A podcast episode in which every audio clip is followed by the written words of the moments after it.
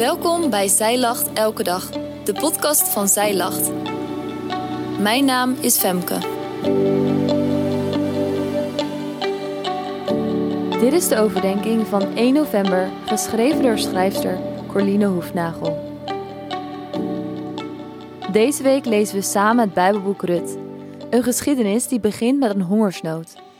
Ook tegenwoordig lezen we regelmatig nieuws over hongersnoden. Bij het nieuwsbericht staat soms een foto van arme kinderen met bolle buikjes en dunne armen en benen. Ik vind het altijd naar en confronterend om die foto's te zien. Wat zou het mooi zijn als er op een dag met hoofdletters op de voorpagina van een krant zou staan: De hongersnood in Ethiopië is voorbij. Guess what? Precies zulk nieuws staat in Rut 1. Het Bijbelgedeelte voor vandaag is Rut 1, vers 1 tot en met 14. Het Bijbelboek Rut begint niet met heel mooi nieuws. Het begint met het nieuws dat er een hongersnood is uitgebroken in Israël.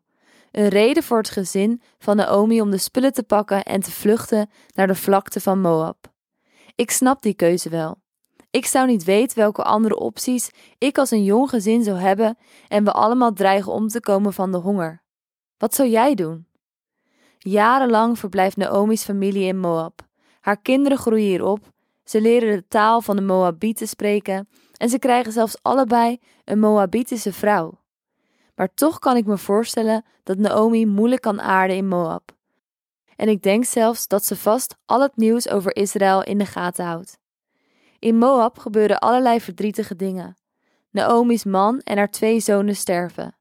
Vluchten voor de hongersnood kan, maar vluchten voor verdriet, dat kan helaas niet. Maar op een dag bereikt een verbazingswekkend nieuws Naomi's oren. De hongersnood in Israël is voorbij. Zou Naomi op dit nieuws gewacht hebben? In elk geval lezen we dat ze de spullen weer inpakt en ze wil terug. Terug naar haar vaderland Israël. En in Rut 1, vers 6 staat: Toen maakte zij zich met haar schoondochters gereed en ze keerde terug uit de vlakte van Moab. Want zij had in het land Moab gehoord dat de Heere naar zijn volk omgezien had door hun brood te geven. Wauw, besef je wel wat hier staat?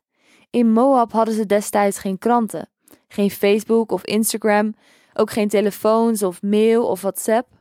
Communicatiemiddelen waren er amper.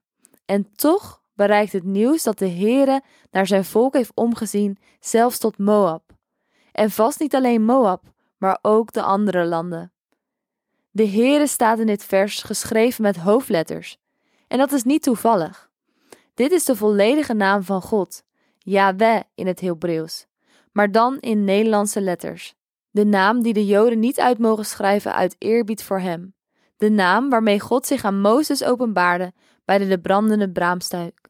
De naam waarmee God zich aan Mozes openbaarde bij de brandende braambos. De naam waarmee God wilde zeggen dat hij volkomen betrouwbaar is. Die naam is: Ik ben en ik zal er zijn.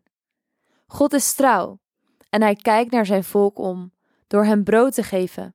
Hij keek naar ons om door ons het levende brood te geven, namelijk Jezus. En dit levende brood kwam voor een ieder die hongert naar gerechtigheid en reinheid.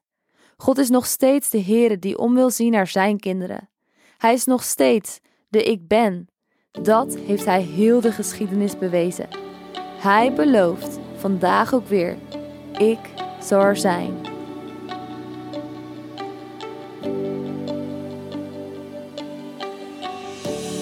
Dankjewel dat jij hebt geluisterd naar de overdenking van vandaag. Wil je de overdenking nalezen? Check dan onze website. Je vindt er ook meer toffe dingen die jou helpen om de Bijbel vaker te openen, zoals boeken, Bijbels, cursussen en evenementen. Morgen ben ik weer bij je terug met een nieuwe overdenking. Tot dan!